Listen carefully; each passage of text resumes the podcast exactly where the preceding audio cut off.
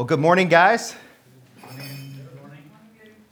Try that again. Good morning. Good morning. There we go. Happy Easter, everyone. So glad that you are all with us this morning. So glad we can be spending this time celebrating the resurrection together. Uh, a great time, a great opportunity that we get to do uh, this Sunday, but also just every single Sunday. Celebrating the resurrection is a great thing.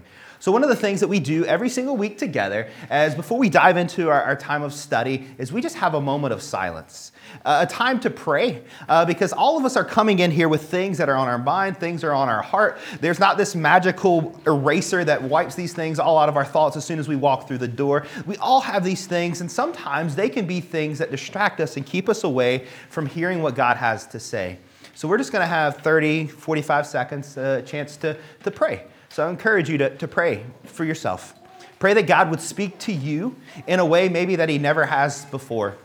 Then pray for the person next to you, that God would speak to them and that you would not be a distraction to them or that God would just move in their hearts. And then, if you would, pray for me. Uh, that I would be able to bring the message that, that God has prepared this morning and that you will see through me. It's not my words, but, but hear his words. And then I'll just close this in prayer. Let's go ahead and pray together.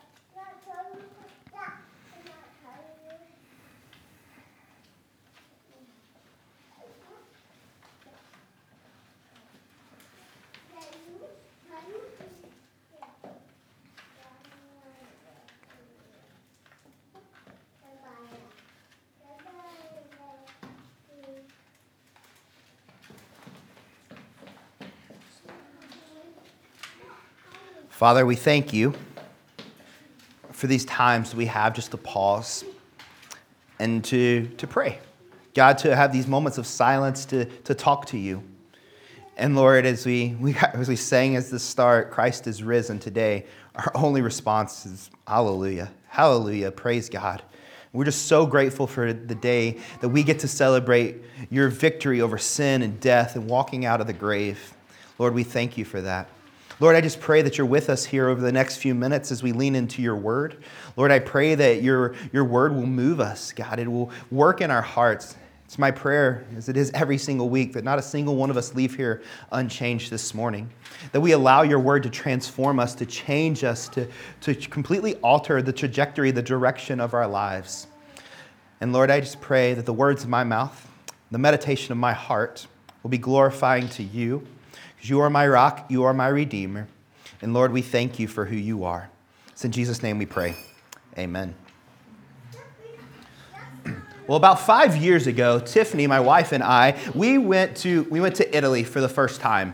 And while we were in Italy, we decided that we were going to we were in Rome, and when in Rome, you kind of like you kind of have to go to Vatican City, right? You got to make your way to the Sistine Chapel and see the beautiful pictures of it. And here's the thing, I am not an art guy. Like I don't really know a lot of art, I don't know a lot of things about it, but there was one picture on the Sistine Chapel that I knew was going to be there, and this is this is it right? It, this is the most iconic, one of the most iconic pictures of all time. This is God reaching down to give life to Adam. So, most art scholars believe that this is the most recognizable, this is the most duplicated picture of all time. And if you walk around Italy, walk around Rome, almost anywhere in, in Italy, you are going to see this picture on like everything. You're going to see it on, on shirts, on socks, on mugs, on playing cards, on postcards, on posters. Like this picture, it is everywhere. And so as I walked in and we saw this picture, I was just like, that was amazing. This is what I was expecting. However, I don't know if you're familiar with the Sistine Chapel. It's not just this picture. So when we walked in and we saw the entire ceiling, I was just in awe. Like I knew the, the picture of, of God giving life to Adam. I was not prepared for the 341 other pictures, other figures that were up on this 500 square meter ceiling. I wasn't prepared for this. And when I began to, to just look at this, like I was just in awe. Like literally at one point, I like got ready to try to put my head down, and it was so stiff because I just spent my whole day just like looking up at this beautiful ceiling. So the first time, as soon as we got there, Tiffany and I rushed to the Sistine Chapel, and we spent like an hour just like looking around. And then we left, and we were like, we should do that again. And so we ended up downloading this audio guide about the story about what was happening in the Sistine Chapel. And so we go back in for another hour and we just look at the ceiling again. And there's just this moment of just like this all inspiring moment. And here's the thing if we would have just seen God giving life to Adam, it would have been cool. It's an amazing picture.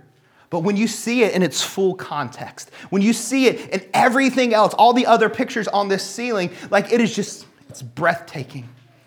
It's amazing. It's hard to even comprehend. And this is what we've been doing in this series. We've been taking a time to, to not just focus in on one picture of what Jesus accomplished for us on the cross. As amazing as that picture might be, we've been looking at the entire ceiling. We've been looking at seeing, let's look at the whole, the whole collection of everything that Jesus has done for us. And here's the thing we've covered seven ideas. There are more in the Bible. Like we could go through more of these, but the seven that we've discussed is we've talked about the new Passover and the new Exodus. We've discussed blood sacrifice. We've talked about the ransom and adoption. We talked about the great judgment. One of my favorites is the Christus Victor. And I love this one because Jesus is, it's not the Christus battler or the Christus fighter, it's the victor, that Jesus is victorious over sin and death. We talked about last week. We discussed substitution. Because here's the reality the ceiling's pretty great, right? But what Jesus accomplished on the cross is the most awe inspiring thing in history. This is what I believe with everything in me. What Jesus accomplished on the cross is the most awe inspiring thing in history. And so, the, the idea that we're going to focus in on today comes from Hebrews chapter 2, verses 14 through 17. So, if you, want to ha- if you have your Bibles, you want to go ahead and flip there. It's Hebrews 2, verses 14 through 17. Here's what the writer of Hebrews says He says, Because God's children are human beings, made of flesh and blood, the Son also became flesh and blood. For only a human being for only as a human being could he die, and only by dying could he break the power of the devil who had the power of death. Only in this way could he set free all who live their lives as slaves to the fear of dying. He also and also know we also know that the son did not come to help angels but he came to help the descendants of abraham therefore it was necessary for him to be made in every respect like us his brothers and sisters so that he could be our merciful and faithful high priest before God. Then he could offer a sacrifice that would take away the sins of the people. So uh, here's, the, here's the theological word for you it's recapitulation, or the idea of identification for incorporation. And I'm sure all of you are like, okay, great, I understand now. If you're anything like me, okay, let's, let's like when I read that, my eyes kind of glass over a little bit. So in essence, here's, here's, the, here's the idea. Jesus became what we are so that we could become what he is. That's, that's the idea. This is what we're talking about. This is what we are discussing today. This is, this is what we are. And so this week, a few weeks ago, I, I got on my social media and I just asked the question, asking people what did they want to be? Who did they want to be like when they grew up? And, there were some serious answers, and those were good, but I, I was really fond of the funny answers. I was hoping for some of the funny ones, and I was not disappointed. Um, some people said Iron Man. I mean, who doesn't want to be Tony Stark when they grow up? Um, one, of the, one of my friends said uh, they wanted to be the dad from Bluey. Uh, T- Mikey, the Teenage Mutant Ninja Turtle. My mom, growing up all of my life, she wanted to be a wiggle. Like, I don't know if you guys know the kids' show, The Wiggles. My mom would have made an awesome wiggle, but that was her desire. That's what she wanted to be growing up. People wanted to be Indiana Jones, Rocky, Wonder Woman. Like, these were some people that, these are some things that people wanted to be. My favorite answer was there was one girl growing up, she wanted to be the ham girl at Subway but only the ham girl. She wanted to be the person that would put the ham on the sandwiches, but that was the only thing that she wanted to do, and that's the only thing she wanted to be. I don't really know if that's a thing, but apparently that's what she wanted. I also asked my daughter Ava a few months ago, Ava, what do you want to be when you grow up? And she told me she wanted to be a unicorn. Can't argue with that, right? Like, aim big. And, but as I was just thinking about like what we wanted to be when we grew up, I was thinking about my childhood. And when I was growing up, I have a, I, I'm a big baseball fan. And my favorite team was called the Atlanta Braves. And they had this player, his name was Javy Lopez. Javier, if you're feeling fancy. But uh, Javy Lopez was the catcher. And so he was the one who would catch the ball when the pitcher would throw it. And he had to wear all the gear and all this stuff. And because of the team I was playing for at the time, I was a catcher. So every time I would watch a game, I would go put all of my catcher's gear on. And I would like do everything that Javy Lopez would do. If he had to dive for a ball, I'd be in the living room and I'd dive for a ball. If he went drop down to his knees to block a ball, I would drop down on my knees and block the ball. I'd pretend to throw the ball back to the pitcher. I would actually have a real ball. Mom took that away, said you can pretend. Um, but like this is, I would just follow through every time I was watching it. When it was his turn to bat, I'd take all the catcher's gear on and I'd stand in front of the TV. Once again, she took the bat away, but I'd stand in front of the TV like I just wanted to be just like him. That's what I wanted to do. And so maybe you have these things that you wanted to be like. You had this idea, maybe when you were young, this picture of what, what you were supposed to be. As we open up the pages of the Bible, on page one of the Bible, what we find is that God created mankind in his image and in his likeness. There is a vision, there is a, there is a plan for what human beings were meant to be like, what we were supposed to look like. When God created us, he stamped us with his identity and said, This is who you are to be like. Our lives were meant to reflect that of him.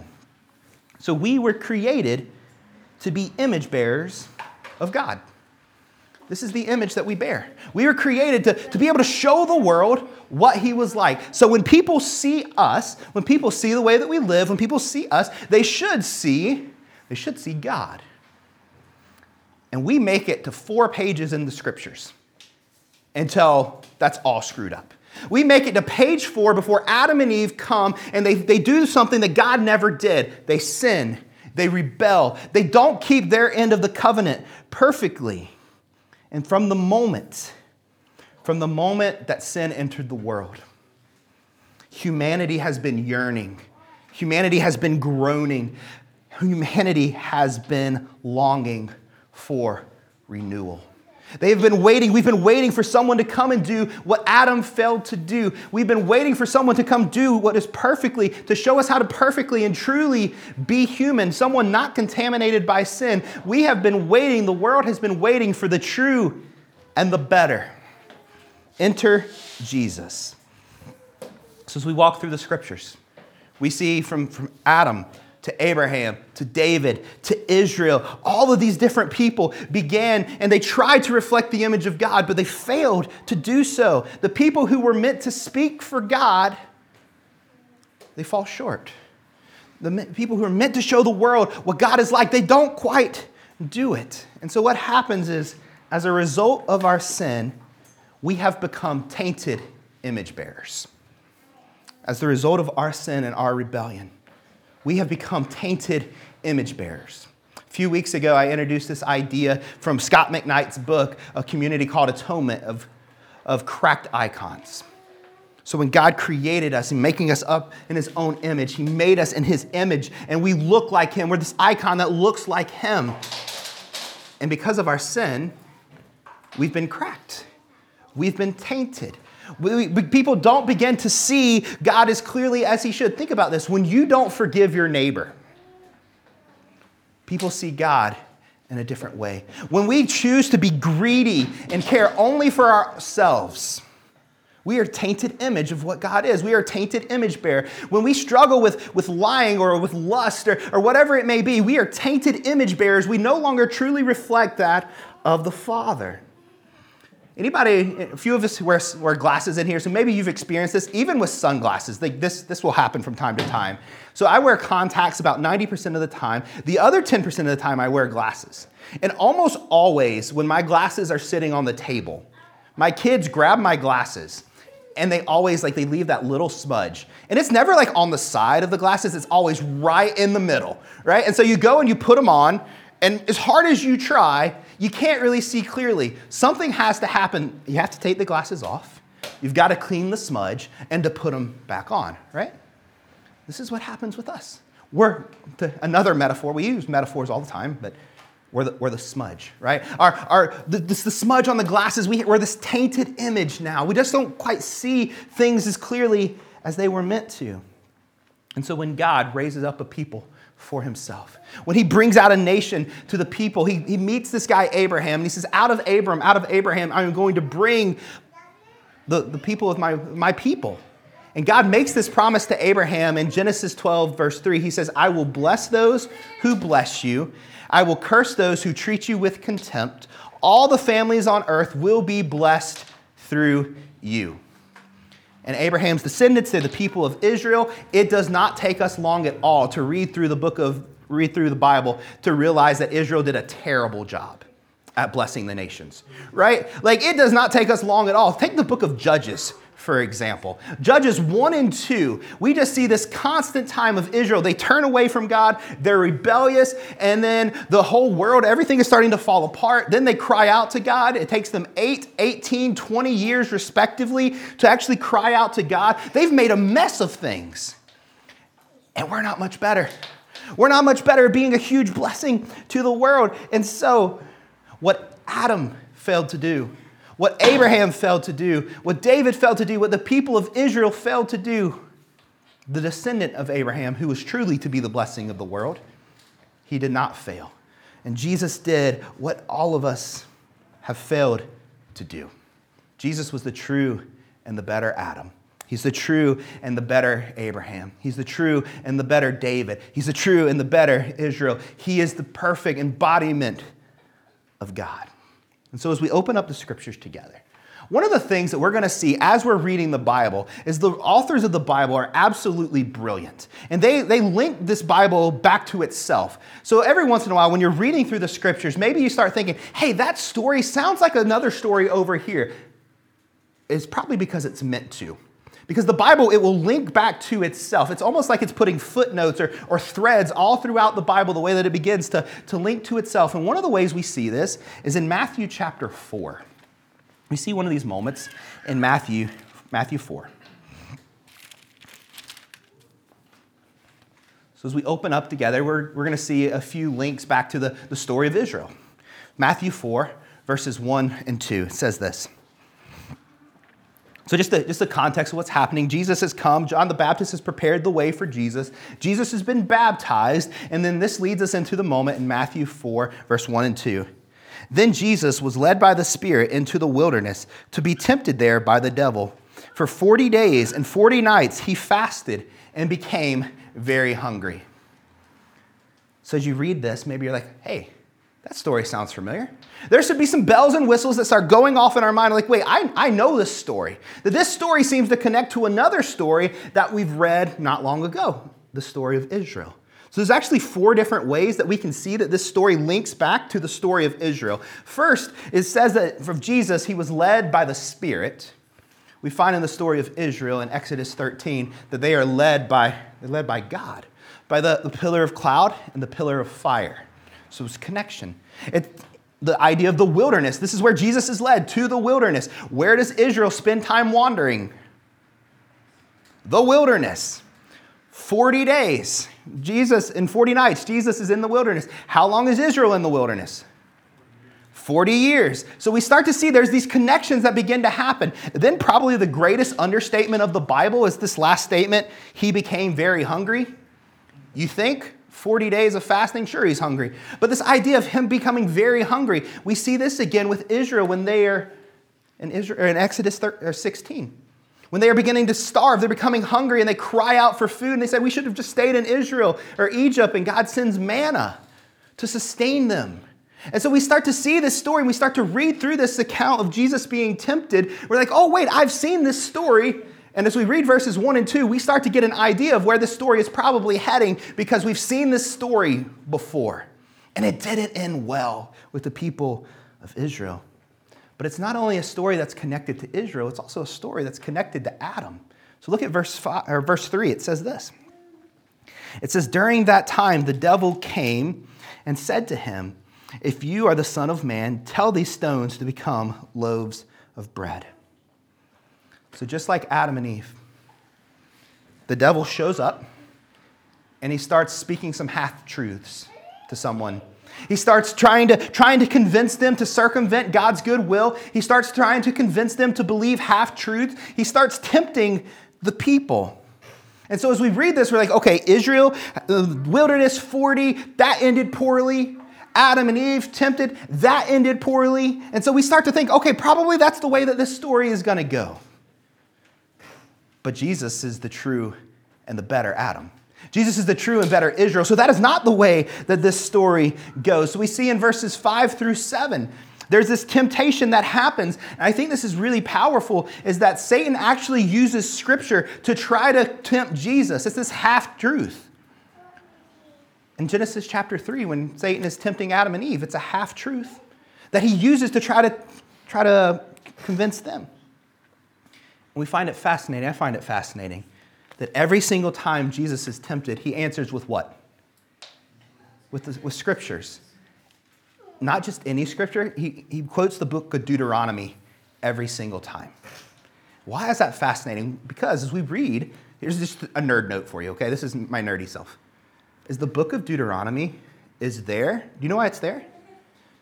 Because the people of, of Israel, the people who have exited Egypt, they screwed up and they messed up and they are all dying off. They are all dead. And now Moses is in the book of Deuteronomy. He's retelling the story. He's inviting them into the story that this people of Israel was supposed to be in. So the book of Deuteronomy is there because Israel screwed up. And so here we are. Jesus is quoting this book of this new from this given to these new people who are meant to carry God's image. He's using that book to withstand Satan. And the final temptation that we see that he throws at him is verses 8 and 9. I think this is important for us. It says this the ne- next, the devil took him to the peak of a very high mountain and showed him all the kingdoms of the world and their glory. I will give it all to you, he said, if you kneel down and worship me. So Jesus is tempted with a kingdom.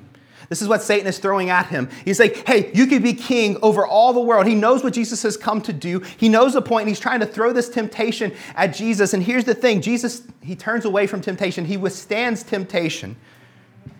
And he later becomes crowned king of the Jews. A little different than we might think.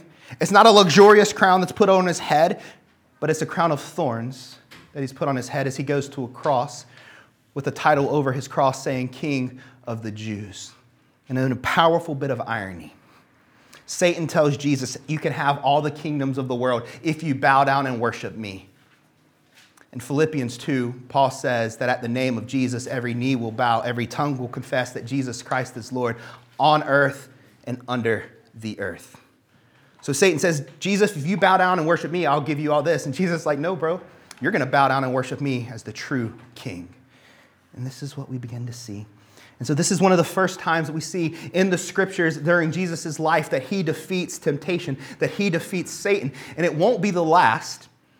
And this is the story, though. As we read through the Gospels constantly, Jesus is pushing back against the power of Satan. Every single time he heals someone, every single demon possession that every single demon he cast out, he's pushing about against the darkness of Satan. He's defeating him once and for all, and he does so on the cross. But we see this continual theme is that Satan tries to throw everything he can at Jesus, trying to do everything he can to get him to fall in, to give in to temptation, and Jesus withstands it.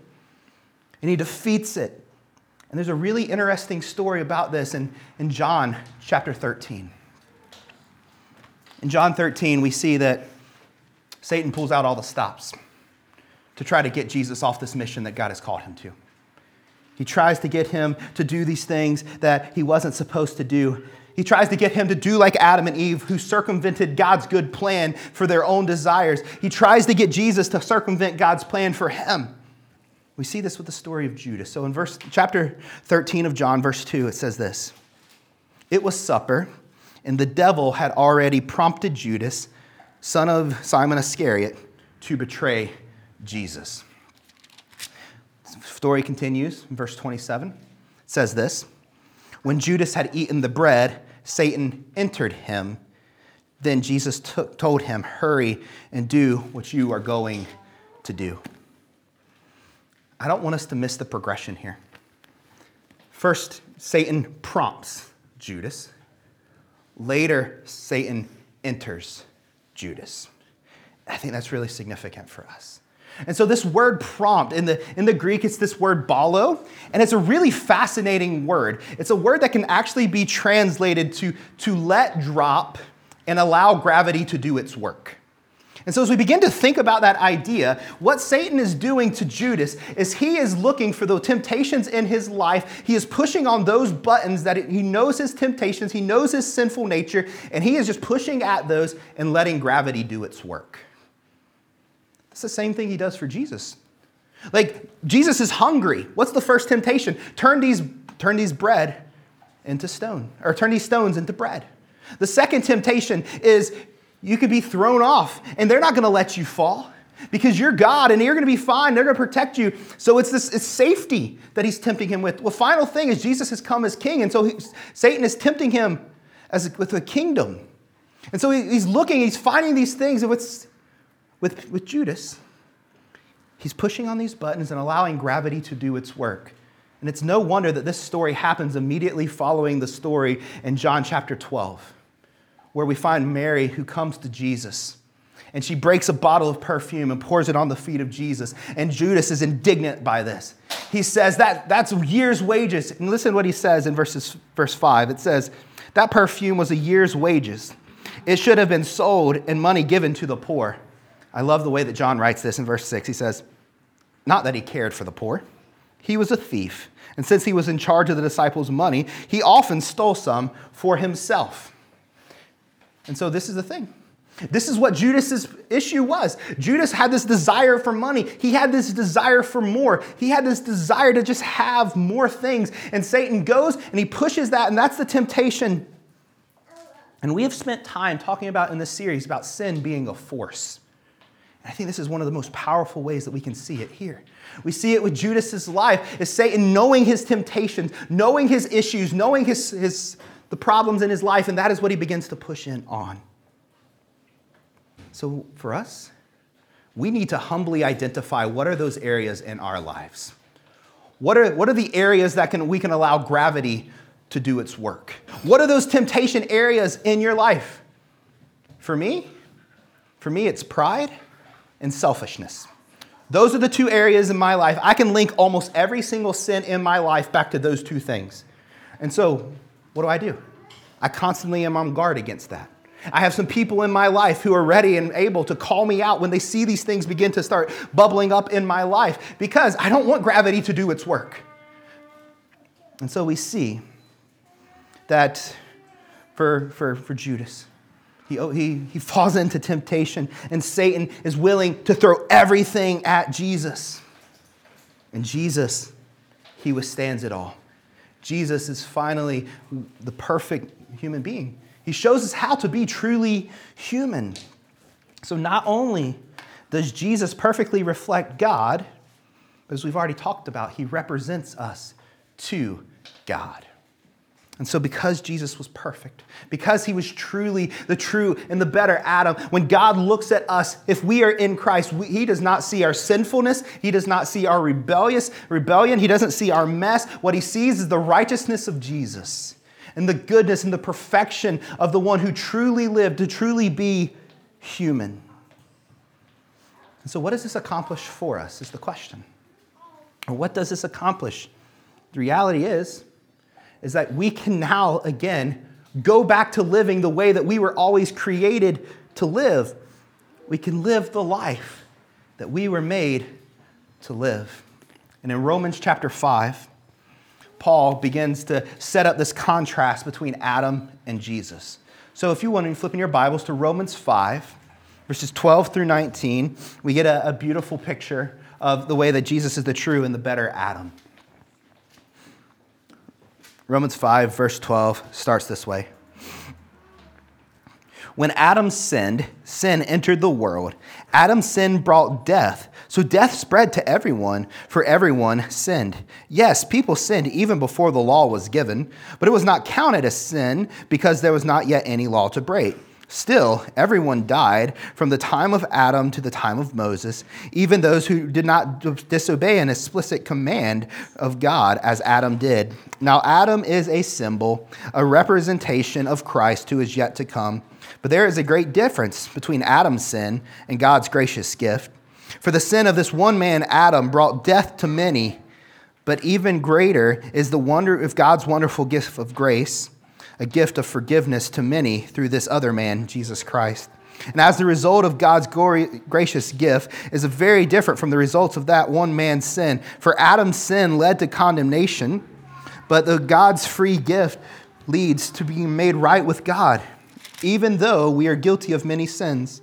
For the sin of this one man, Adam, caused death to rule over many, but even greater is God's wonderful grace in this gift of righteousness.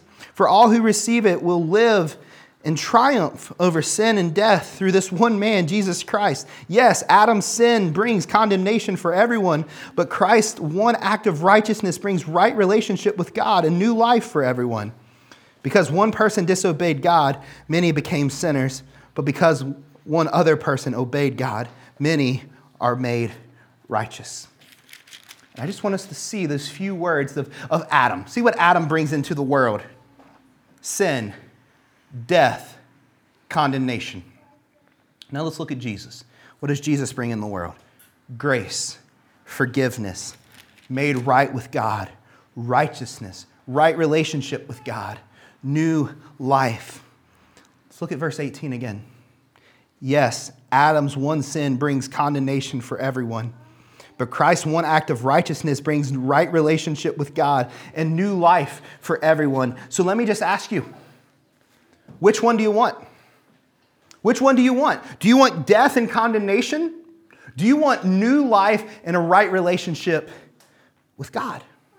Which one do you want? Because it is through this one man, Jesus, that condemnation is no longer the story of our lives. It is no longer what has hold of us anymore. This is why Paul continues on in Romans 8, verse 1. He says, So now there is no condemnation for those who are in Christ Jesus. And I love that idea, that single word now, because at one point there was condemnation. But now, because Jesus has entered the picture, now because Jesus has come, now because Jesus has rose from the dead, there is now no condemnation for those who are in Christ Jesus. Yeah, Adam messed up. But Jesus lives this out perfectly. Because of the perfect life, the sacrificial death, because of the resurrection, condemnation is finished. There is now no condemnation for those who are in Christ Jesus. And there's this this little moment It's prior to the resurrection. There's, there's no hope. Prior to the resurrection, there's, there's no hope for our pain and our suffering and, and death. And there's this little moment in the story of Job. I don't know if you're familiar with the, the story of Job. It's a bit of a downer, not a great read. Um, but there's a little moment. Job has lost everything. He's in, this, he's in physical pain, he's in agony, and he's discussing with his friends about what's happening in his life. And there's this one moment, this little glimmer of hope, this one thread that, that Job is clinging to. In Job 14 14, he says this He says, Can the dead live again? If so, this would give me hope through all my years of struggle. I would eagerly await the release of death. So, this is what Job is hoping for. 4,000 years before Jesus proves that the dead can live again. 4,000 years ago, before Jesus walks out of the grave and brings new life available to every single one of us, Job is hoping that this is the case. And now, because of the resurrection, we can, we can be free.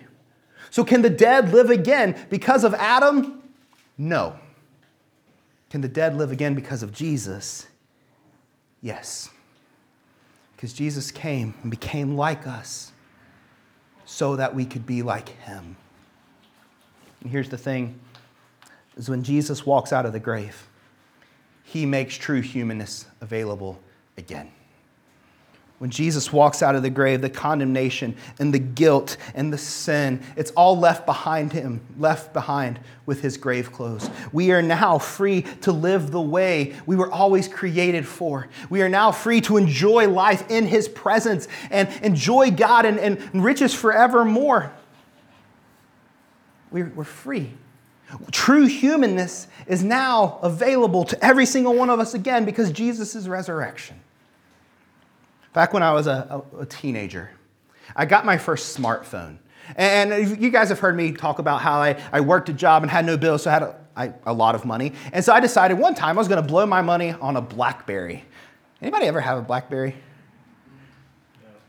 All right, one person. Here we go. One, one person had a Blackberry, but they were all, two people, they were all the rage for like a week. But like, so I go and I, I, get this Blackberry because, you know, like I have money to burn. Why not buy a Blackberry? And I just had a flip phone at the time. Like, had to upgrade to something better. So I get a Blackberry and I'm like, oh, I can get on the internet and I can check my email, like who was emailing a 14 year old. But in my thoughts, I was like, oh, yeah, that's what I'll do. And so I get, in this, there's all these apps you could get. That was super cool.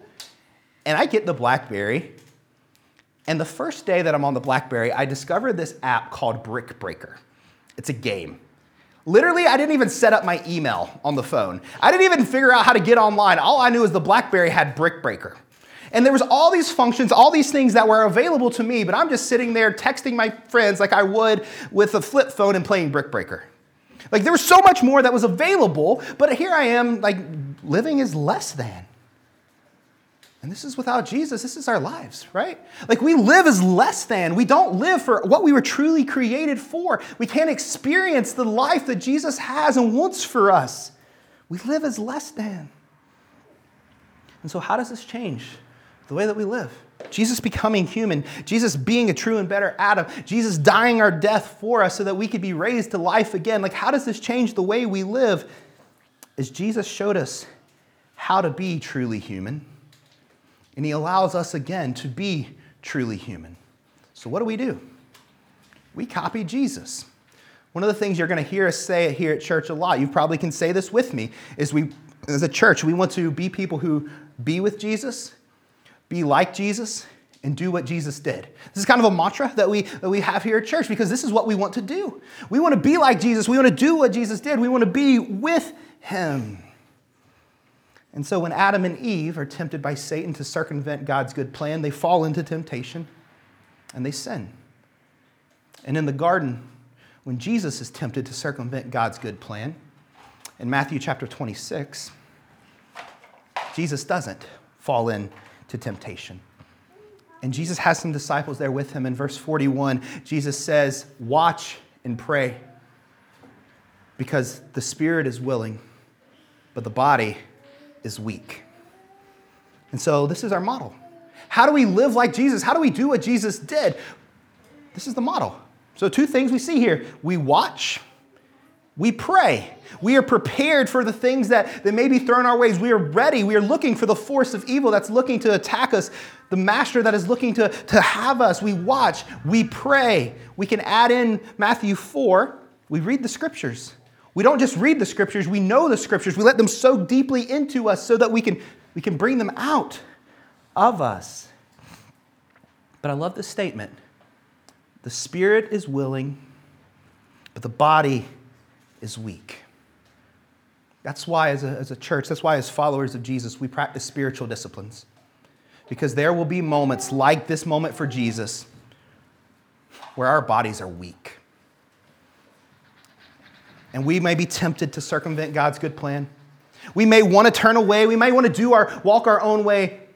But we practice the spiritual disciplines. Why? So that our spirits are strong so that we are able to turn against these temptations, so we don't give in to them. So, most of you know, uh, if, you, if you talk with me very much, I, I run a lot. And so I run almost every single day. There's a, there's a few days off throughout the year, but mostly I, I run almost every single day. And here's the thing, like for the most part, I actually enjoy running. Like it's, I know I'm weird. It's, it's, it's, it's fun for me. I enjoy doing it. But there are some days when I just, I'm not feeling it. There are some days that I just don't want to run. There are some days I just don't want to do it. I'm tired, maybe my legs hurt, it's a little bit yucky outside, or like I'm just lazy. And so there are some days I just don't want to run. But I do it anyway. Why? Because I know that I need the discipline. And it's not necessarily just as much about running for me, but it's something that's so much more because the reality is there are days when I wake up, I don't want to be very selfless to my family. There are days when I wake up that I don't want to be a generous person. There are days when I wake up that I don't want to forgive those who have wronged me. There are days when I don't want to fight against temptation, but I need the discipline and of continuing to make our spirit strong so that when our body is weak, that we are willing and able to stand against these things. And so this is what Jesus does. He has spent his life pouring into the scriptures. He has spent his life strengthening his spirit And he's showing us here's how we're, here's how we're human. As we begin to, to be with Jesus and begin to live like him. So, Jesus, he gives us freedom over sin, he gives us freedom over, over death. And he changes the way that we can live so we can truly, finally be human. One of the final passages I want us to look at is, is Romans chapter 6. Romans 6 through 11. Sorry, Romans 6, 11 through 14.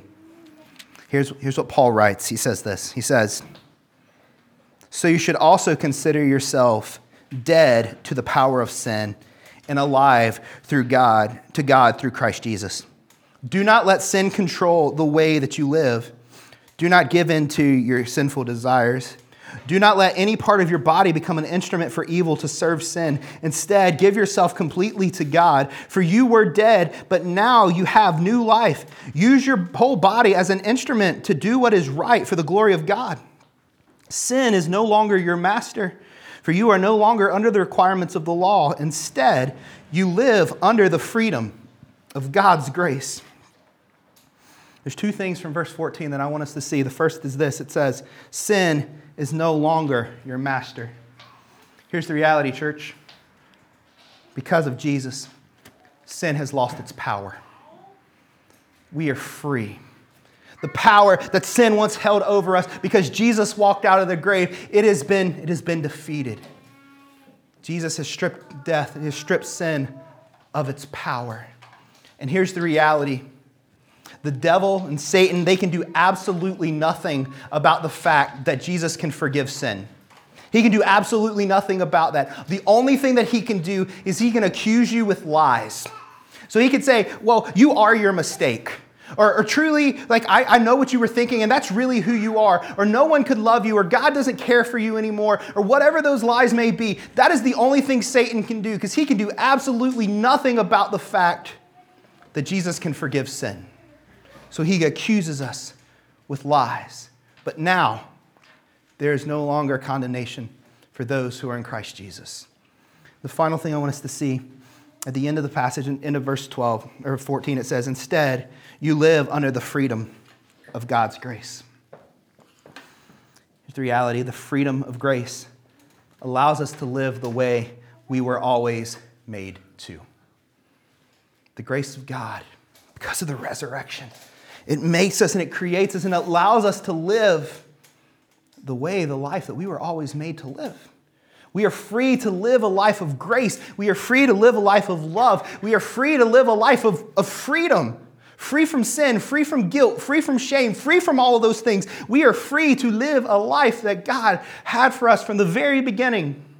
The story of the Bible starts in a garden when everything is made right and perfect. The end of the Bible the Bible ends in a garden when everything is made right and everything is perfect. The resurrection happens in a garden when God is setting all these things right and making things new. And so we live a life of freedom. We are no longer held captive by, by sin and guilt and death or, or any of these things. A couple of, couple of weeks ago, there was, a, there was a, sh- a shooting in the school in Tennessee in America. And there was a, the shooter goes in and he takes the lives of three nine year old kids and three of their teachers. And as I was thinking and praying and crying about this situation, I was reminded of another story of another shooting in an Amish school back in 2006. So it was by this guy by the name of Charles Roberts. Charles Roberts, he and his wife, their first child was a miscarriage, and he had never really gotten over it. Although now he had four healthy children, he was still angry and mad at God for this. And so he decided that he was going to take out his anger on the most vulnerable of people, the people who were close to the heart of God. So he goes into a school, shoots 10 kids, kills five of them before turning the gun on himself. Now, during the, the media frenzy that obviously would happen from a moment like this, the wife and the children of this man who, who took these lives had to go and hide. They went and hid at her parents' house. And the next day, two men come to the parents' house. They knock on the door and they ask to, to see the wife.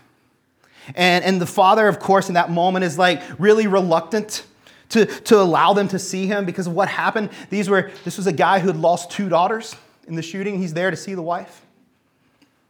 And so finally, the wife comes out and he begins to talk to her, and he says, Last night, my wife and I were in bed, sobbing.